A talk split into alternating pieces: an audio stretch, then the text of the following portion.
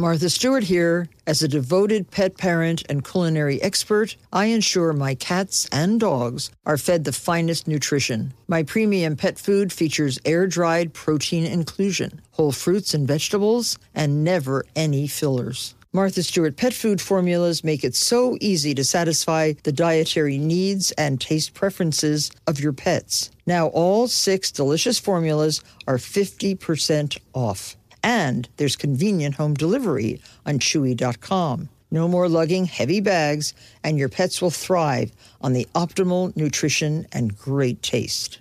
When you buy Kroger brand products, you feel like you're winning. That's because they offer proven quality at lower than low prices. In fact, we guarantee that you and your family will love how Kroger brand products taste, or you get your money back. So next time you're shopping for the family, look for delicious Kroger brand products because they'll make you all feel like you're winning. Shop now, in store, or online. Kroger, fresh for everyone. Homes.com knows having the right agent can make or break your home search. That's why they provide home shoppers with an agent directory that gives you a detailed look at each agent's experience, like the number of closed sales in a specific neighborhood, average price range, and more. It lets you easily connect with all the agents in the area you're searching so you can find the right agent with the right experience and ultimately the right home for you. Homes.com, we've done your homework. One of the most important things that I've always believed in was you have to take risks. I think if you're not willing to take risks, there's no rewards. Hello, everyone. I'm recording today at Samsung's flagship retail location, Samsung 837, with my guest, Jeffrey Loria. I've known Jeffrey for many years. In fact, uh, I met him 18 years ago at the Armory on Park Avenue in New York City, where there was a very large uh, New York art show.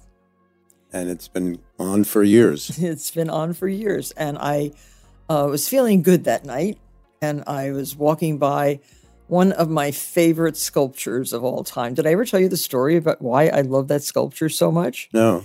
It is Maillol's La Riviere, which was made in about 1931. 31. And when I was a college student at Barnard College, I would spend my Tuesday evenings uh, at the Museum of Modern Art and I would listen to music. They had a music music at night every Tuesday night in the summer times, and I would rest my arm or my head on the leg of La Riviere, which was um, a beautiful sculpture in the pool in the garden of the Museum of Modern Art on 53rd Street.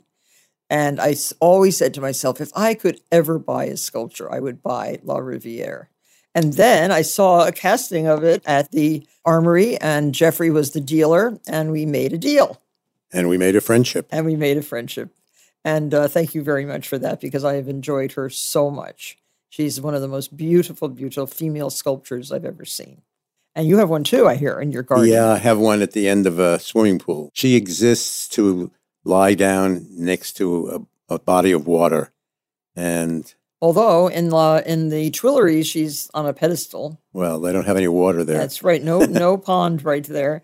And in my garden, she's actually resting in a a beautiful um, mossy garden surrounded by low shrubs. But she's beautiful, and you look down on her, which is which is a nice way to look at her. Well, From, sculpture is meant to be seen in many places yes. and many viewpoints, and so it can be in a garden, it can be in, near a pool, it can be up on a pedestal, high up on a pedestal, but you try to make eye to eye contact with it. But see, we're getting off track here talking about one specific sculpture when I really want to introduce you to Jeffrey Loria. I've uh, known him through his two driving passions baseball and art. He began as a highly successful dealer in the art world of the 1960s, and as private collecting grew into the enormous business that it has become today. In 1989, Jeffrey began to pursue the penultimate dream for any true baseball fan to be the owner of a professional baseball team. So he eventually became the owner of the Montreal Expos and then later the Miami Marlins. Jeffrey has just published a book filled with stories and insights from his two fascinating careers. It's titled From the Front Row Reflections of a Major League Baseball owner and a modern art dealer. Welcome, Jeffrey, to my podcast. Thank you, Martha. And uh, I love your book. It is really informative, and it is also uh, kind of a great big fat book full of good advice for anybody in business, anybody thinking about business. When you examine somebody's career, like a career like yours, which has been so phenomenally successful, it's really nice to know the backstories. And this book is so full of stories. You have lived an extremely full life. I feel very fortunate, Martha, to have been part of two worlds the baseball world, which came in the late 80s when I bought a minor league team to see if I liked the industry, and then eventually the major league club in the late 90s. And having started in the early 60s in the art world, I guess I can say I came of age at the right time. I decided to put it all together, and when I sold the team in 2017, decided that I'd had some great experiences that I would like to share, and hence the the book. The book. Um, Now, this book is available on Amazon. Amazon, Okay. and bookstores soon, yeah, from the front row, published by Post Hill Press. right? L O R I A is the last name of Jeffrey Loria. It is a very interesting book, and it has some very interesting illustrations, uh, fabulous pictures. Uh, you did a great job. The book is divided in both the art world and the baseball world, but It seems the they seem so foreign, it's not. but it's not, is it? No, As you say, the baseball player is so much like an artist. Give I, me- I, Martha, I always felt equally comfortable in an artist studio as I did on a baseball field or in a clubhouse. They sort of, I mean, I could be watching a baseball game in Miami and learn about some work of art. and have to excuse myself for two minutes, but both worlds came together very well for me. You know, they both produced a lot of magic, a lot of drama, and a lot of excitement, and that's that's what life is about. you had that that intuition of of focusing on two giant businesses that are fun. Art is fun and baseball is really fun.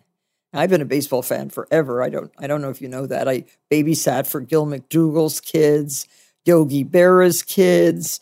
Uh, we were all young young high school girls in Nutley, New Jersey, and they lived in Teaneck, right across the river from Yankee Stadium and we would and we were so trustworthy of these uh, this gang of girls from Nutley that we were always invited to babysit for the baseball players. Gil McDougald was one of my heroes growing oh, up, I didn't know that. Oh, and and I knew exactly where he lived on I think Leroy Street in Teaneck. Teaneck or In Englewood, I- Tenafly. yeah, Tenafly, yeah, right up there. Oh, and he was so charming. His wife was so nice. The kids were great, and um, and he, I have a signed baseball card from Gil McDougald. I wonder what that's worth these days. Probably not as much as the Mickey Mantle card, which I do not have. I gave that one away. but but I love those. I love those guys. They were really fun. And Yogi Berra, he actually remember his. He didn't remember that I babysat for his kids, but his wife did. I I've, I've spent lots of time in the Yankee box with Yogi Berra and his wife at Yankee Stadium. I So tell up, me why. I grew why- I grew up in Yankee Stadium. You did. So where did you grow up? Where were you born? I was born in Manhattan, New York City. Went to public school here in New York. Played baseball at Stuyvesant High School, and started going up to Yankee Stadium to chase my eventual dream um, when I was probably ten years old. When it was easy to get on a subway. So was it a dream to play baseball or Well, it was both. It was first a dream to play the game and to play it well, and then to you know be around these players. what did you play? I played second base. I didn't have my growth spurt till I got to Yale, and so I was an infielder. And going up to Yankee Stadium looking for autographs at an early age, when I was, as I said, ten or eleven. Did you ever catch a fly, a fly ball? There's this funny story with that. Yeah, I never caught a ball, either fair, foul, or in batting practice. But one day when I was in Miami with the Marlins, Barry Bonds came over to me and we started chatting. And he told me that he had a son who wanted to go to Yale. What did I think of the school? Of course, I could say nothing but great things. And then I said to him, You know, I, I never caught a foul ball, even in batting practice or any other time.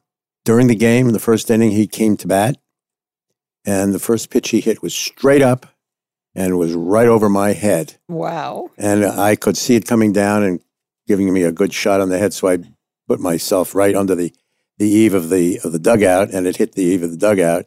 And Barry was standing at home plate laughing at me. He yelled over, You said you never caught a foul ball, and you hit from this one. I said, Barry, there's no way you can control a bat to hit it right here at that moment. He was he was joking. Ah, of course, he was joking, but it But was did you get the ball? uh, no, No. somebody else. Somebody else jumped in and took the ball. I'm always amazed when people catch them. But by the time they get into the stands, they're they're not that dangerous. But I sit in Jane Heller's seats, which are frightening. Next to the now- dugout. Yeah, right next to the dugout and right behind home plate. And it's really frightening because you worry about getting hit by something very hard. Well, this week is opening day week for baseball. Are you going to opening day at Yankee Stadium? I am. I'm going to. I'll see you there. Ah. And uh, I'd like to go. It's kind of tradition to go. And I'm posting a picture on my Instagram of me in my baseball dress from many years ago. Um, Nicole Miller made us baseball dresses. So they're white sleeveless dresses with the red stitching. So it looks like we're it's it's a stitched baseball, hardball. But what team are you watching closely this year? Um, I'm. I don't have a particular team. I do enjoy going to the stadium, and I like going out to Citi Field. Um, I like the game, and the game is what's of interest to me. Right. And individual star players. Yeah, there are a number of players. I mean, I there's a player on the Yankees, uh, Giancarlo Stanton, who played for me in Miami. I have a particular fondness for him. Oh, so how old is he now? Thirty-one, perhaps. Oh, so he's still a baby. Well, he was even a younger baby when we signed him to that massive contract that he got. Right. It's pretty good to be in the in the front row and, and watching those games and the excitement. Would you be able to spot talent in the art world um, or in baseball if you didn't have that view from the front row? I think it's it's something you accumulate over a period of time. Um, baseball players and artists are pretty similar. I mean, they they both put their talents on the line, and neither of them is really stifled by criticism. But they focus on what they're doing, and the baseball players that I have watched, along with my scouts, at the time I watched them, um, I had a pretty good idea who they were but I didn't make final decisions. I made encouraging uh, encouragements along the way. When did that start? Trading players, Yeah. oh, way before Babe Ruth. Remember when he was traded from Oh. the Boston Red Sox to the Yankees? Absolutely. That was a bad trade. That was a bad trade for Boston. yes, Great trade for New York. it was. But um, most of the time, when we trade players, it's to improve the team. You have 25 players on a club, and you want to make sure that they're all contributing. And so you need to um, watch every aspect of it. You know, you, you can have great pitching, and if you don't have good good infield, the pitchers don't matter. Yeah. You know, you need hitters. You need you need all aspects of the game, and you use the players to trade to improve your club. Well, when you bought Montreal, um, what did you pay for that team? Uh, at the time, somewhere around 125 million dollars. But I didn't buy the whole team. I bought controlling interest in the team to operate the team, and to again see if I liked the the ownership at the major league level, which I which I did. I liked the whole camaraderie with the players and with the industry. The industry is wonderful people, and um, I think that's due in part because they've had great leadership during the time I was there. Oh, so your interest was only 120 million? My my interest was less than Oh. that because I bought a percentage of it. Oh, of that of that price. Be, well, The now valuation was, yes. I guess, 120 or 140 million. I don't Uh-huh. remember now. Well, how much is the Yankee team worth now? Probably in excess of four billion. So, what was it? TV is TV? Is that what did it? Well, it's all a, a function of revenues, and TV is a main contributor to those Mhm. revenues. Because the prices have gone up, skyrocketed for any of the teams. Well, What's the highest price paid for a baseball team ever? um, I think at the moment the Dodgers probably hold that record at 2.4 billion dollars. And who do you think is going to win the series this year? What is what's the prognostication? Well, there are a lot of good clubs there. I think the Mets have a great opportunity. I Oh, think really? Houston does again. I think the Braves have improved themselves, and the Dodgers. The Dodgers always have a great club, and they work hard at figuring out what they need to figure out. Now, did you ever toss the first pitch? I did it in spring training once. You, You know, did? owners owners are not the most beloved people. The fans, for the most part, want more. They have their own always- opinion, don't they? And they have their opinions, and they want more, and they want it now. And it, that's that's what makes the game so interesting. Yeah, well, it's it's. I I think it's hap- that's happening in all sports. I mean, I I read you know I read the stories, the headlines, and the sports pages just to keep keep up with my grandson. So I try to be at least a little bit educated. But there's always disputes. There's always sales. There's always trades. So you, as a baseball player, you did not continue playing, but you continued your idea of own ownership at one day. Well, I- I you can- bought the Marlins when? Um, there was a very complicated three way trade when baseball wanted to move out of Montreal and hopefully move down to Washington one day. So my son David, who was the president of, my, of our team, we orchestrated a three way trade whereby we moved from Montreal to Miami. The man who owned the Miami club Which wanted was to called own what at the time? the Marlins. The man who owned the Marlins wanted to buy the club in, in Boston. He insisted that it had to be Boston, although I pointed out he, he, he wanted out of Miami because they were not going to build a stadium for him. He made the egregious mistake of saying to the leaders there, if you don't build a stadium for me, I'll build it myself. You never say that. Right. And so he needed to move somewhere else. And he decided that he didn't want to go to California to buy the Angels, which were for sale. And uh, the year that he didn't go there, they won the World Series.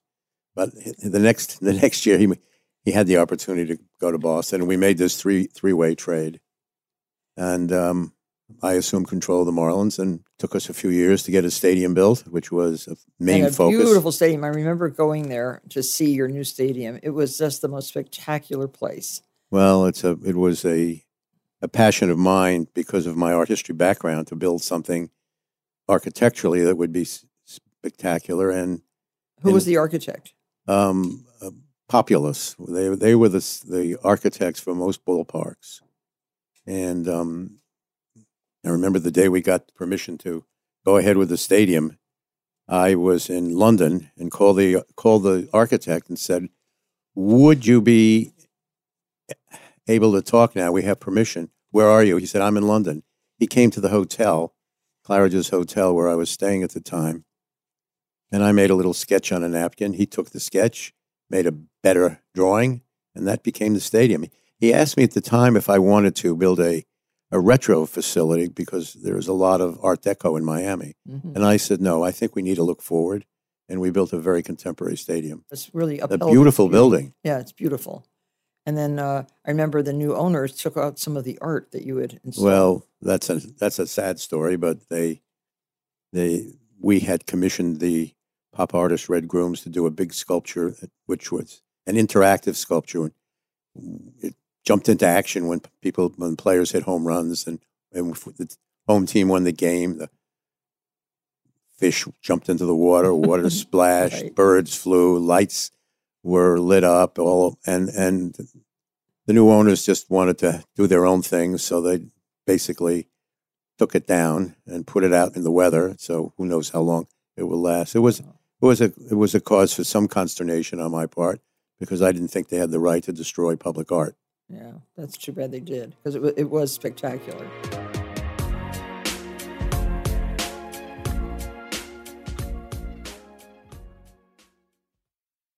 Martha Stewart here. As a devoted pet parent and culinary expert, I ensure my cats and dogs are fed the finest nutrition. My premium pet food features air dried protein inclusion, whole fruits and vegetables, and never any fillers. Martha Stewart pet food formulas make it so easy to satisfy the dietary needs and taste preferences of your pets. Now, all six delicious formulas are 50% off. And there's convenient home delivery on Chewy.com. No more lugging heavy bags, and your pets will thrive on the optimal nutrition and great taste. This is it. Your moment. This is your time to make your comeback with Purdue Global. When you come back with a Purdue Global degree, you create opportunity for yourself, your family, and your future. It's a degree you can be proud of, a degree that employers will trust and respect. Purdue Global offers working adults like you over 175 flexible degree programs to meet your specific career goals. These include associate, bachelor's, master's, and doctoral degrees and certificates. Purdue Global degree programs range from nursing to business to communication and more. Whatever your interest, we have the degree that will move you forward.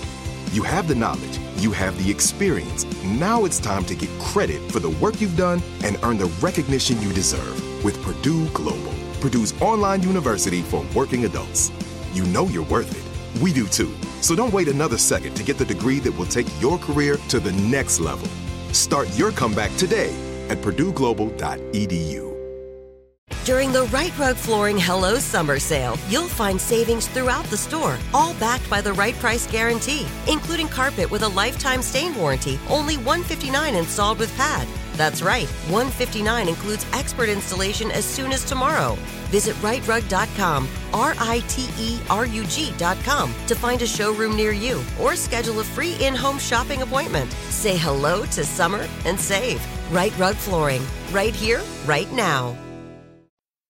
So you bought the Marlins, and then you had big surprises along the way. You you found amazing players.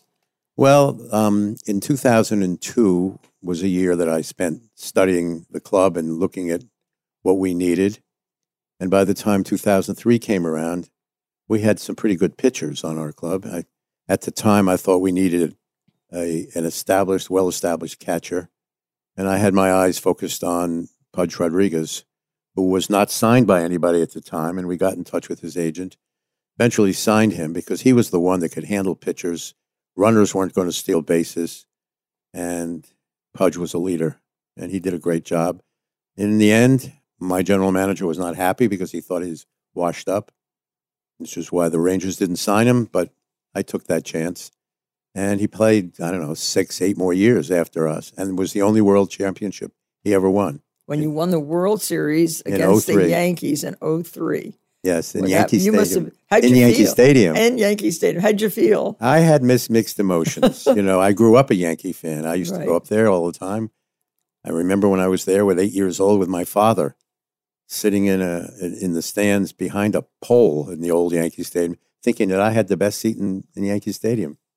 And at the end of that game, the Yankees lost, and I went home score? crying. What was the score? I was five five four, I think. so it was close. Yeah, it was close, and the Yankees had an opportunity to win it. I don't remember if I was there that, that year or not. I probably was. 40 i think Oh. it was 1948 or 9 i went there with my father Oh, boy. and i walked out of the stadium in tears and my father said jeffrey there'll be another game guess what he was right Was he alive when you bought the bought the team, the Marlins? no Oh, No, so, so he didn't get to see that game. no and he didn't get to see me win a championship in the minor leagues either Wow. it was just toward the end of his life You have learned so many lessons and you have imparted many of those lessons in your fabulous book. Uh, what made you write this book now from the front row? well i guess i felt that i had an opportunity to impart a lot of relationships that i had some stories that i have um, memories that are very interesting to read i mean i I was at the forefront of a lot in the art world and in the baseball world. Now let's get let's get into the art a little bit because your ability to spot art, you had an innate ability to know what was good, what appealed to you, and uh, and to meet artists and to develop relationships with artists. Not very many people do that well. You've done it amazingly well. So tell us a little bit about the beginning. I um, studied art history at Yale, and my parents had sent me up there to become a pre med student. And after six months of zoology, biology, botany, and chemistry, I called him and said, "There's no more pre med on this on the on the horizon." That I wanted to do something else, and I was taking an art history course. You had to take a one of the areas of concentration had to be a history course, and art history seemed interesting. What period do you remember? The art history Yeah. was the beginning art history course Oh. I was taking. Oh, so art history. and it was a oh course taught by the eminent art historian Vincent Scully. Oh, he's fantastic. Yeah, Written eh, many books. many books and and a great favorite of mine, and we had a wonderful relationship.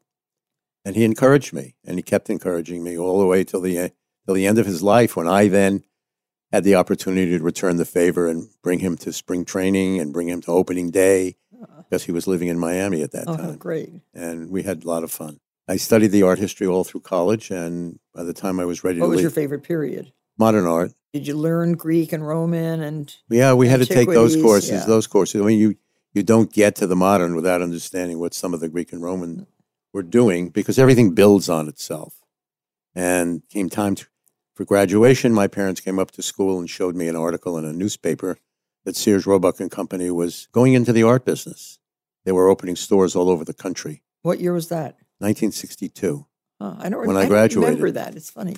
Major major growth of the company all over the country, and they were looking to bring in new clientele, and so the art was the vehicle for them to do that, so that they were not just known in all these new cities where they were building as a place where you can buy furniture and a refrigerator. Well, they were they to me Sears Roebuck. I always loved that company, and I thought they just missed the boat by they were the first. They were the first. That catalog was I poured over that Sears catalog, that big fat catalog that they Oh, had. I know. and they were really the first Amazon. And they could have been the Amazon if they had believed in the internet. But by the time by the time the internet became a powerhouse, Arthur Martinez was the CEO of Sears, and he didn't quite get he didn't get quite get you know no stores you buy from the pages of your catalog, which is online. They didn't get it, and uh, and Jeff Bezos got it really big. And do you remember all those th- all that happening? I mean, it was just I remember. The, I remember the catalogs. oh yeah. I even did the first art catalog. So, and so what did you sell in it? Well, we sold lithographs and etchings. Oh. Uh, I remember commissioning Salvador Dali to do a painting and 300 lithographs. And What did you pay him? I'm ashamed to say we paid him $25,000 Hmm. for a painting, which I felt was worth the 25000 and the 300 lithographs that we sold for $400 a piece quickly. Mm. And Sears hired Vincent Price, the actor, to be the person whose collection this was in the store. And uh, my dad suggested I get in touch with Price, which I did. We eventually met, and I became the youngest buyer in Sears history. And it was a great experience because I got to meet all the artists. There was a time when you could call them and see them. And end of my junior year, my parents wanted to know what I was doing for spring vacation. Was I going to Fort Lauderdale? And I said, no, I'm going to go to England if you'll buy me an airline ticket. I want to meet Henry Moore. And I had, you know, discovered in my way Henry Moore at, college. So I went to visit with him. And at the time, I guess I was the youngest person ever to walk in his studio. Hmm. And we, we hit it off and we became very close. Oh, I love his sculpture. And uh, did you ever go to his foundry in Italy? I was everywhere he worked, even to even the uh, the quarries in in um, Pietrasanta, where he worked during the summer doing his carvings. Yeah, incredible. And then you became dealers for these artists. Well, I had my own personal relationships with them, and eventually opened my own business and started building collections slowly. And I dealt with, you know, collectors. The Chrysler family had a collection, and Walter Chrysler was building a museum in um, Norfolk, Virginia. Oh, where he was his wife's family was from. And Norton Simon, the industrialist who lived in California, I spent a lot of time seeing him, and I talk about him in the book. And very interesting people, these these giants. did you have to educate them, or were they already educated? These great, Well- great collectors. Both ways it went. I mean, Norton Simon called me one night and said, "I hear you're a young dealer. You know something about sculpture and paintings." I was probably 28 at the time, and we spoke that night for five hours on the phone. Hmm. and we became close and i helped him buy lots of things that he has in his museum including a big henry moore sculpture which i bought in england and brought over to the united states on a ship traveled as luggage and i try to encourage him to come and see it How many tons was that one? uh, three yeah, they're very big. Those Henry Moores.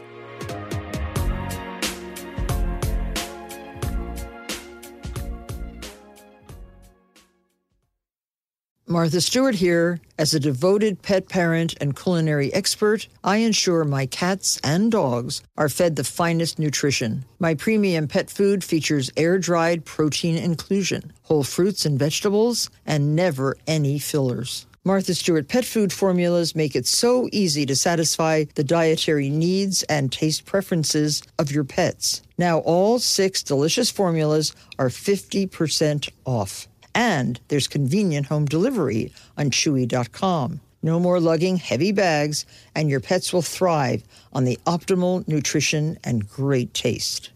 This is it. Your moment. This is your time to make your comeback with Purdue Global. When you come back with a Purdue Global degree, you create opportunity for yourself, your family, and your future. It's a degree you can be proud of, a degree that employers will trust and respect. Purdue Global offers working adults like you over 175 flexible degree programs to meet your specific career goals. These include associate, bachelor's, master's, and doctoral degrees and certificates. Purdue Global degree programs range from nursing to business to communication and more. Whatever your interest, we have the degree that will move you forward.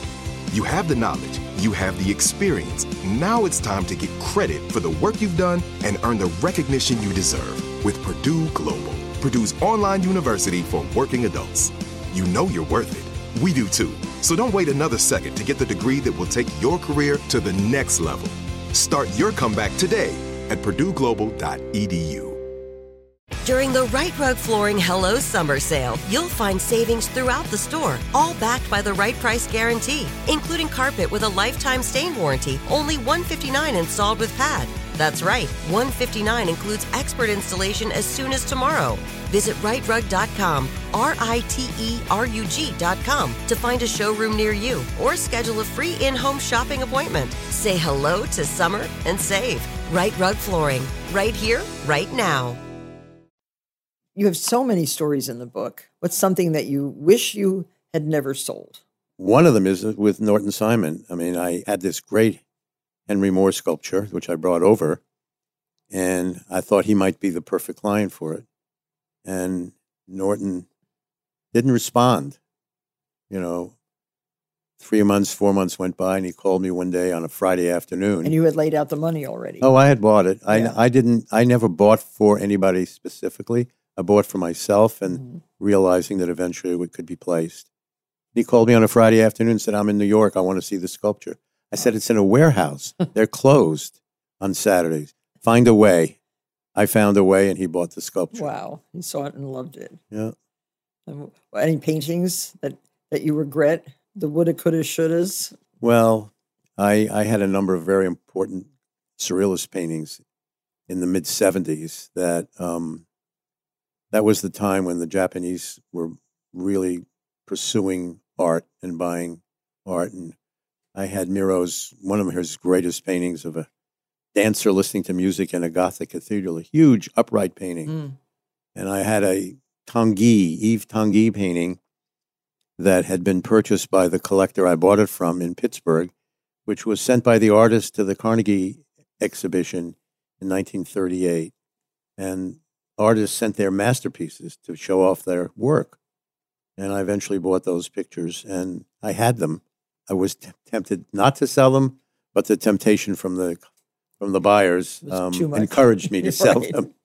And I'd love to have them back But today. that's what being a dealer is, right? well, you can't keep everything, Right. you know, no matter what business you're in. And what have you kept for yourself? What's what's in your collection? Pablo Picasso, first Picasso I ever bought, You kept. I kept. Yeah. And I have a lot of Henry Moore sculptures.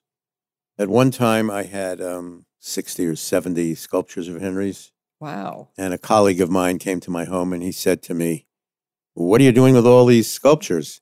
Sell half of them and buy some other artists. And I thought about it and I said, That makes more sense than what I'm doing. I loved Henry's work and I loved collecting them.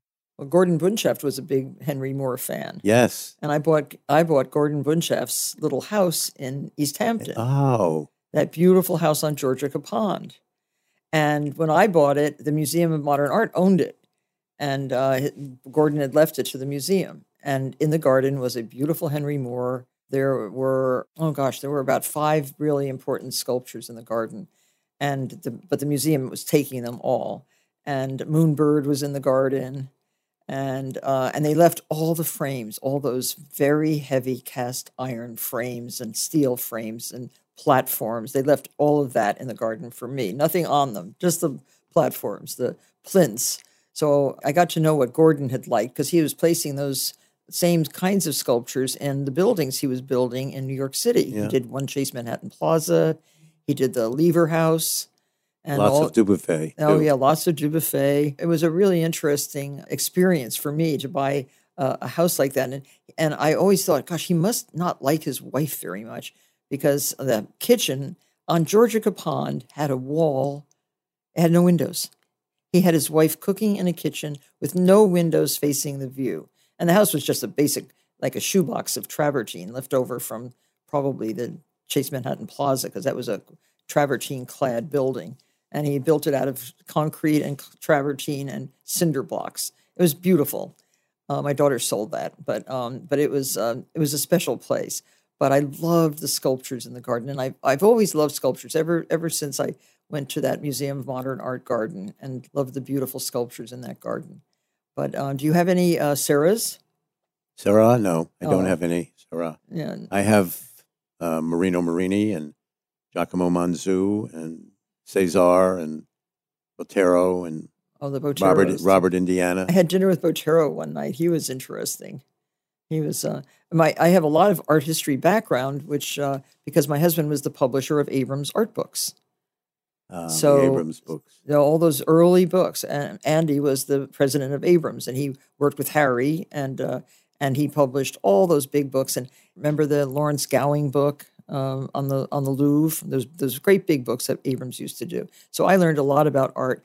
Unfortunately, I didn't buy art like you were buying art. I wish I had because I could have really. I loved so much of it, and it was so. And I'm jealous of people like you who have developed uh, their their taste into a business. You have a lot of ideas for people who, and and in your book, you impart those. those I call them the tenets of business. So talk about those because you have a whole list of things that that you advise people in business to do. Well, I think I think the most one of the most important things that I've always believed in was you have to take risks. Um, for me, it was a risk and a chance that I took when I, at age 19, got on an airplane and went to England, knowing nobody, to visit an artist. And I, I think if you're not willing to take risks, there's no rewards. Did you read Edith Wharton's New York Stories? Did you read that one No. story? No. Oh, there's a story I'm going to send to you about a young man who uh, is the scion of a big New York, very wealthy New York family, and he is given by his father ten thousand dollars to go to Europe to buy his art collection.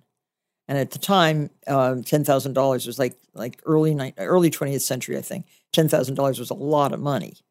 And he went to England, and he then went to Italy, and he came back with a collection that uh, was probably what you would have bought if you were in his position. He brought a Mantegna, you know, nobody had ever heard of him. He bought some uh, Caravaggios. Old Nobody had, masters. Great. nobody had heard of any of these guys. When he came back, Hmm.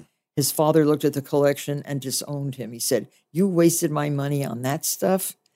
And he disowned the boy. And the boy opened a little dinky museum in the village of New York, in the West Village. And people would come and pay a few cents to see the art. And then, of course, all everything he had bought turned out to be a priceless masterpiece. So he had the taste; he didn't have the belief of his father, or and no, and his and his friends didn't believe what he was up to. But it's a fabulous story. You have to read it; it's really Okay. great.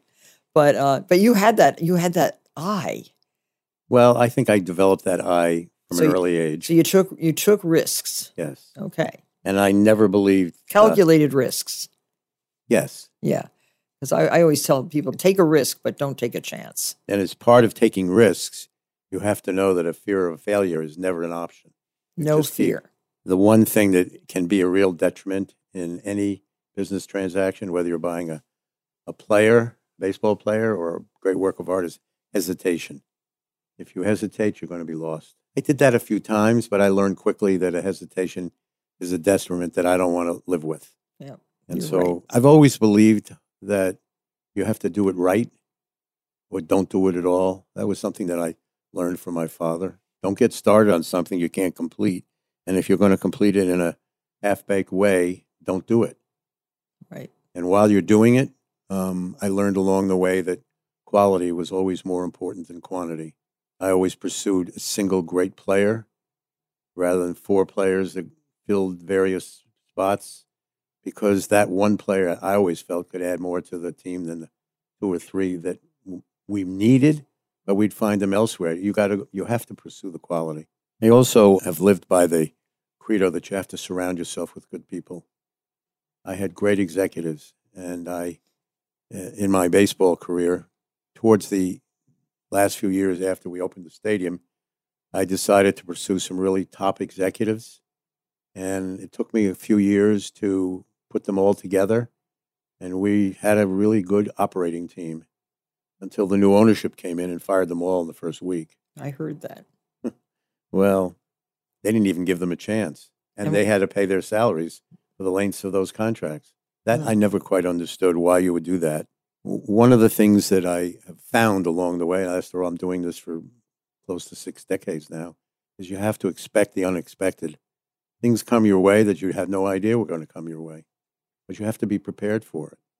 And I opportunity as well as both sides of the coin, failure, yeah, good good things and bad things. But you have to expect that those kind of things are going to happen. I always bought and traded, whether I was trading pictures, which you could do at one time, trade works of art, which I did. I always felt that I wanted to be doing the deal that I wanted to do, not what others wanted me to do. In other words, if somebody had something and they felt it was great, if I wanted to do it too, then it worked. But if that was not going to be the case, you're going to end up making a, a poor decision that you're going to regret. You have to have a bit of a, a, a thick skin to work in both those worlds. It's not that I have it, I developed it along the way and realized that that's the only way to get to the bottom line and to the end successfully. You need a lot of humility too. And that doesn't always come easily to a lot of people. I don't know if it came easily or not to me, but it seems to have worked for me. Those are valuable lessons and valuable valuable rules for for uh, running a business and just in well there's living. there's there's one more which oh. I find find very curious, which is you have to use your eyes. Um, you have to trust your eyes and use your eyes. I was at a an exhibition in London recently with my wife, and she she had me she had encouraged me to listen to David Hockney. And one of the things he said just really struck up a note, and I remember it now that most people don't know how to use their eyes. The only thing they use their eyes for, said David, was to see the street and the road in front of them, but they're not looking up and around them. And that's important. I'm always looking up. So you and I agree on this list a lot. I, I like your list. And you know what else? Sometimes the best deals are the deals you don't do, like not buying a particular painting and realizing later that that picture really wasn't as good as it could have been, that there are better works. I always strive for the best. And not having enough information about that artist meant that I was not striving for the best. Not ready for it. Yeah, yeah, not ready for it. And that was a good deal not to have done what I didn't yeah. do. No, things things happen to you too in life. Uh, I mean, I love that you say go for it, and really, if you believe in it, uh, act act quickly.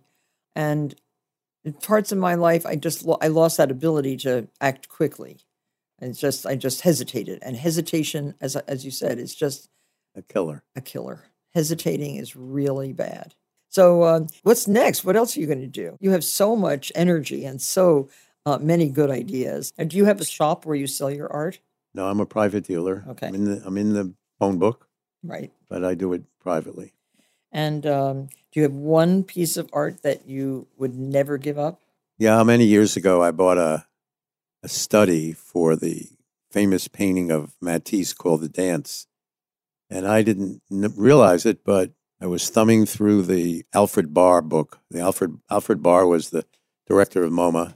Oh yes. And he wrote a book about Matisse, and I was reading through the book, and on one page, in a postage size reproduction, there's the little work that I bought. It's so elegant and so much movement, and it's and it's the embodiment of Matisse. So I, I think I would never part with that. Nice, and that you you can continually discover things about it, right? All the time. Yeah. Oh, great. Well, you can enjoy more of Jeffrey's stories in his new book, From the Front Row Reflections of a Major League Baseball Owner and Modern Art Dealer. Be sure to pick it up wherever you like to get your books. And Jeffrey, um, that we could talk forever. I think your stories are fascinating, and your life has been an amazing, amazing journey. and uh, which continues every single day. Take care of your family. They're lovely. I got to meet some of them at the, the talk you did the other night uh, at, uh, at at Christie's. Yeah. It was a beautiful night. It was a really a pleasure uh, and a great celebration for, for this book. And uh, keep going. Thanks, Martha. Thank Thanks you. very much. Thank you.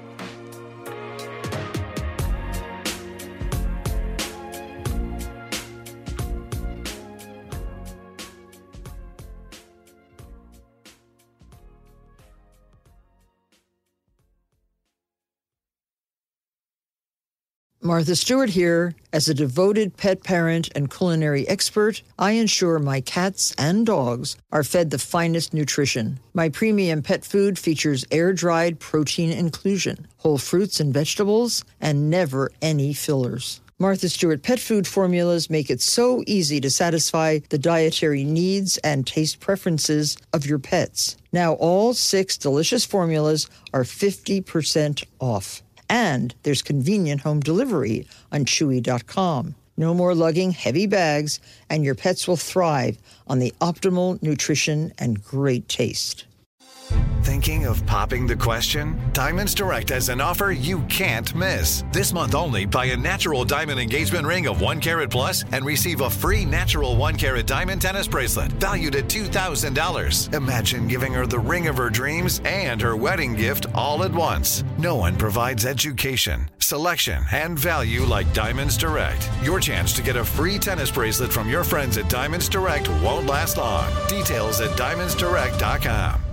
During the Rite Rug Flooring Hello Summer Sale, you'll find savings throughout the store, all backed by the right price guarantee, including carpet with a lifetime stain warranty, only 159 installed with pad. That's right, 159 includes expert installation as soon as tomorrow. Visit riterug.com, R I T E R U G.com, to find a showroom near you or schedule a free in home shopping appointment. Say hello to summer and save. Rite Rug Flooring, right here, right now.